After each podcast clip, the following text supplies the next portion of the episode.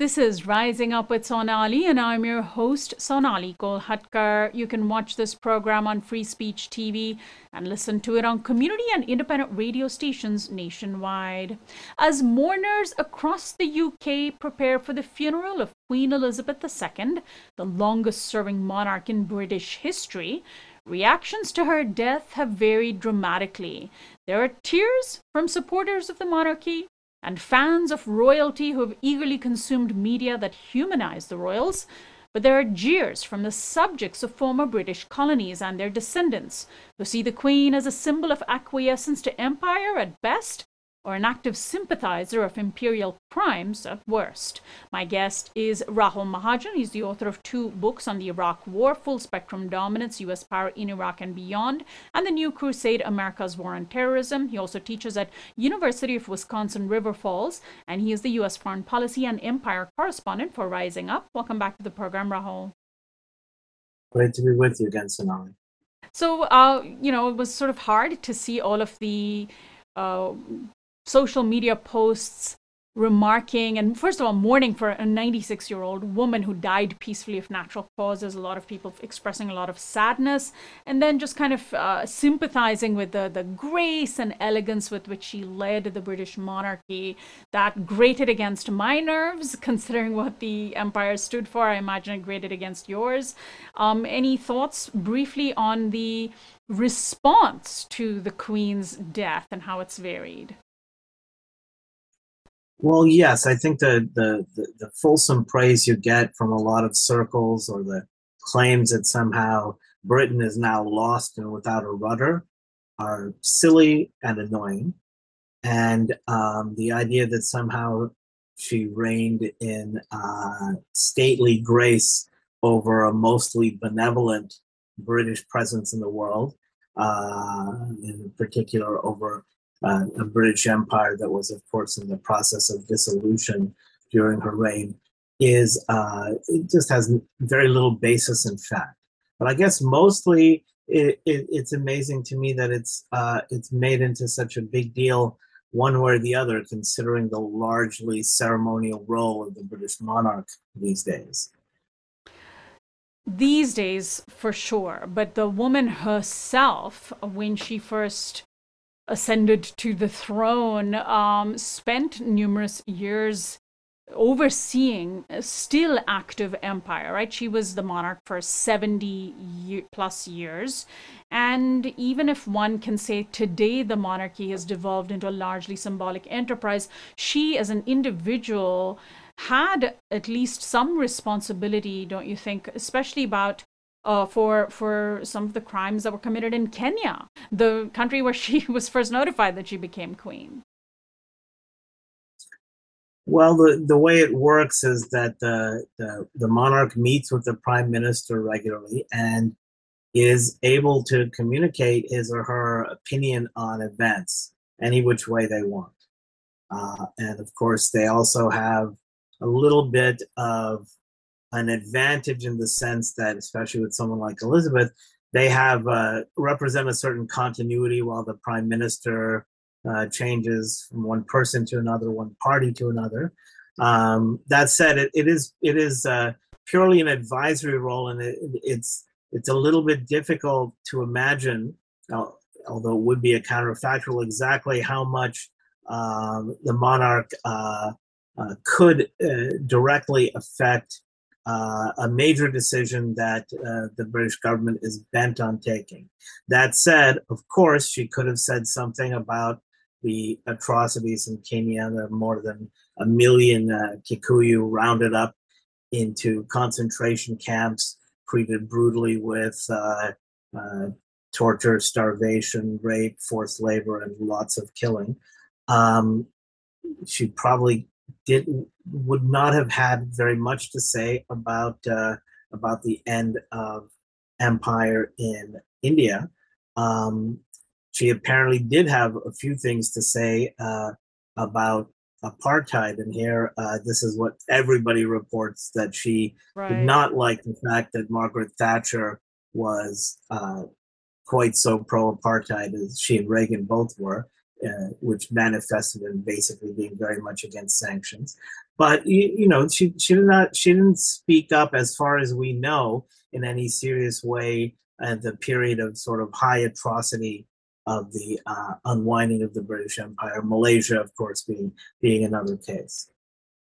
Right. The the South Africa case is one that you are seeing being brought up a, a lot as somehow a symbol of her progressiveness or a symbol of the fact that she had a conscience. But all told, it seems as though for seventy years, she did what she was told to do. She did her job, which was to smile serenely at the camera, wear the jewels, and perform some ritualistic, uh, you know, symbol of of, of uh, British ascendancy, in spite of the fact that it has now basically lost all of its colonies. I mean, would you agree that that was that was what she did, and she played a part? And yet, of course, because we've had maybe a lot of T V shows in recent years about the royals, that somehow people are mourning uh, the loss of this person and feeling, quote unquote, rudder, rudderless. I, you know, for that very reason, I have great difficulty watching those shows.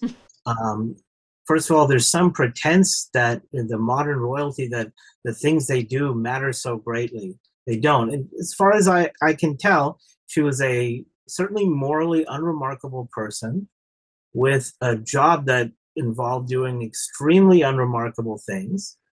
And, uh, you know, obviously her figurehead role means a lot to a lot of people in Britain. Uh, uh, I find it incomprehensible, but I'm not going to tell them they, they they can't feel that way. And, you know, when she made her statement about COVID, it, you know, provided for them a welcome contrast to the idiocy and blustering of a Boris Johnson or a Donald Trump. But that's basically the most you can say for a highly privileged person, uh, given uh, given an opportunity to influence world events in some degree, which she did, had to do nothing to earn, who never uh, did anything particularly remarkable, innovative, or insightful uh, in that regard, who may have spoken against apartheid and, who knows, possibly because she found Margaret Thatcher annoying in the nineteen eighties when it was becoming more common. I never heard that she said anything uh, about the Sharpeville massacre or about Rhodesia before that.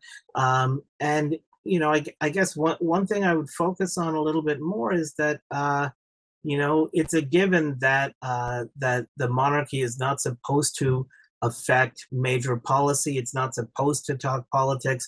The few times she did, like when she uh, said something disparaging about Arthur Scargill during the miners' strike in the eighties, it was a big scandal because you're not supposed to. But one thing, you know, I think that could she could uh, and of course should have done and said something about is the massive uh, the massive uh, royal estate. Instead, when when when people when investigators started talking about how much money was tied up in, in the property of the royals, uh, not just the Queen, but but the whole uh, the whole bunch of them, um, she was unhappy about that. She was happiest with figures lowballing them. She never said anything about uh, any moral obligation to return any of that to the victims of colonialism. Right. That's and, something she could have said and maybe even had some influence in, because uh, at least nominally, uh, a lot of that belonged to her.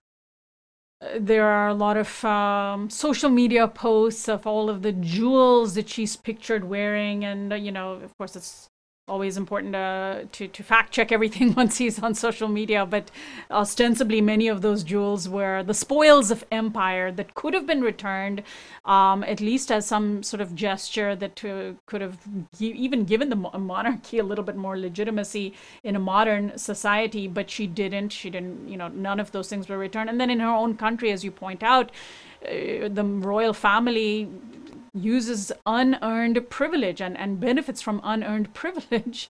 And and there is, remarkably, even though you see a lot of the obituaries lauding her legacy, the monarchy, as I understand it, is not as popular even within Britain today as we might imagine it is, it is right? Younger people don't see the point often of of these royals, other than showing us all of the privilege that they they have by virtue of birth. So it seems as though that the monarchy is is losing legitimacy even within England. What do you think? And and and Britain in general. And, and there and there, you know, Elizabeth played a role that I, I don't know that I would falter for it directly, but uh, I, I think you can make the case that it was a pernicious role. So when she came to the throne, I mean, why did she come to the throne? Because her uncle abdicated, right? He he married a, a formerly a divorced American. A commoner. And had, yeah, and a commoner. He had to abdicate in order to do that. It, it so happens that he and his wife were both huge Nazi sympathizers. And, uh, you know, even Elizabeth at the age of seven, there's a picture of her doing a Nazi salute, although I don't think we can blame her for what she did when she was seven. But but stuff like that happened. Her father was not good at public ex- appearances, uh, smoked too much, died young. And Elizabeth is who is the one who rescued the popularity of the monarchy.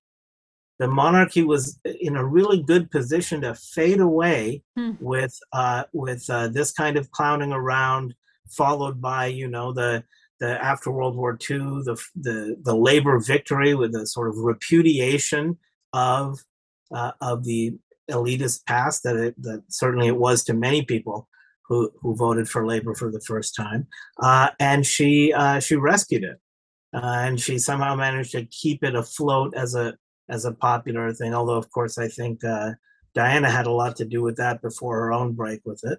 But it it survived the scandals of, of the nineties, the death of Diana, and of course the random Harry does a Nazi salute. Uh, you know, kind of stuff that that uh, the younger ones have done. And uh, right now with a, with a, you know, a successor who is a little bit odd and who, among other things, is apparently uh, very bent on uh, taking his fortune and investing it in such a way as to make himself as rich as possible, but it's not clear what else he's bent on. It, it, it's a good time for the popularity of this institution Uh, to fade away. I mean, it it represents, of course, uh, a, mo- a modest drain on the exchequer, enough to be noticeable, not not enough to to cripple the country, of course. And but it, it mostly represents uh, uh, a real concession to uh, the idea that uh, some people are just born better and more important than you, and you should look to them.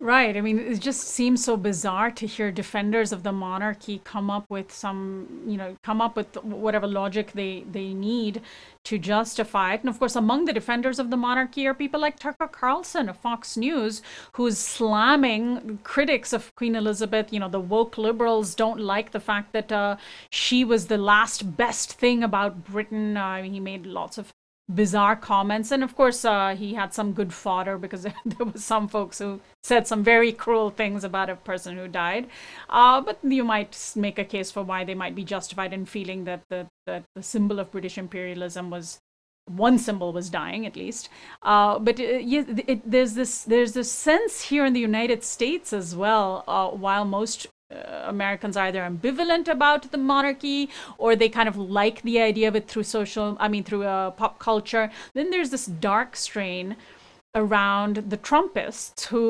really feel that the United States ought to return or ought to become an authoritarian state. And they like the idea of a potential monarchy rising up. And the Tucker Carlsons are among them. I mean, I know it sounds so far-fetched, but these are among the defenders of the Queen, and that should tell us something, right? Well, I mean, it's funny because I don't think they like the idea of a constitutional monarchy. Right. Um, I think at this point, it's uh, a lot of this is their version of shock the bourgeoisie. Anything that mm. liberals or rational people or people who know stuff uh, want to say, they want to oppose it. Um, yes, they're very, very pro-authoritarian, and that's why they they they love Viktor Orbán. Uh, and would love Xi Jinping if he wasn't on uh, the other side, and love Vladimir Putin. Um, and maybe they're throwing the Queen uh, into that box, though she uh, was certainly not in a position to be an authoritarian ruler. Um, but I think it's it's it's mostly uh, a matter of just uh, you know um, contrarianism, that, which is part of what what this the whole right wing has uh, has built its brand on. I would say one thing though, which is that um, so the Queen had this funny position: the monarch is the head of state, the prime minister is not. The prime minister is the most powerful person in the country, at least as long as they go through the various forms, but is not the head of state, does not have the massive pageantry about it. I mean, we, in this country, we elect a person, or the electors do, who uh, is, starts out as an ordinary person, but then has, you know, when, so far he, gets elected, uh, every time he walks into the room, they play a damn song. Yeah. And this person also has power. There's some case to be made for separating this kind of thing and treating a president or whoever you elect as an ordinary person who happens to be in a position of power, and not uh, instituting this elaborate uh, um, uh, machinery of deference around them the way we do with the president, the way we didn't used to do with the president. But you know, that's that's a that's a different story, and I certainly wouldn't suggest a monarchy as the uh, appropriate uh, alternative model.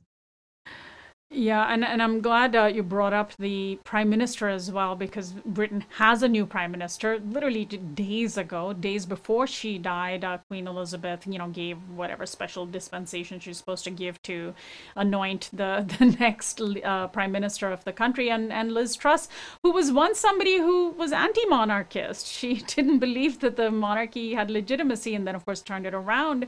Uh, she's moving forward with the conservative agenda, right? Uh, I don't know if you have any thoughts. Thoughts on her, her one think tank just put out uh, an analysis saying that her tax plan and her energy plan is going to give the richest families in the U K twice as much uh, benefit as as the rest. So she's sort of carrying forward the politics of austerity, and she's, you know, this is where the real power in within Britain at least lies, right? Well, yeah, I mean, I you know, to the degree that that we had uh, that we had any information about what uh, Rishi Sunak and Liz Truss stood for. These were the two uh, contenders in the Conservative yeah. Party. Yeah. Without liking either of them, it did seem right from the beginning that Liz Truss was the worst choice uh, uh, of the Conservatives. And um, yes, I mean, the, there's a, there's a, you know, there's a thing that I sometimes call neoliberal austerity. So austerity, of course, generally means more taxes and less spending, but sometimes things that they call austerity mean more taxes for some people, less taxes for the rich, less spending for some people, more spending for the rich. Not exactly strictly austerity, but it does make uh, the people with the tight belts tighten their belts more. All right. Well, I want to thank you so much, Rahul, for joining us, helping shed some light, uh, first and foremost, on uh, the legacy, such as it was, of Queen Elizabeth the Second. Thank you, as always, for joining us. Hey, thanks for having me. My guest is Rahul Mahajan, the author of two books on the Iraq War, Full Spectrum Dominance, U S Power in Iraq and Beyond, and The New Crusade, America's War on Terrorism. He teaches at the University of Wisconsin River Falls, and he is the U S Foreign Policy and Empire correspondent for this program. I'm Sonali Kolhatkar. You can access this and other interviews on our website, rising up with sonali dot com, by becoming a subscriber. Find our audio podcast on iTunes and Spotify, and follow us on Facebook, Twitter, and Instagram at R U with Sonali.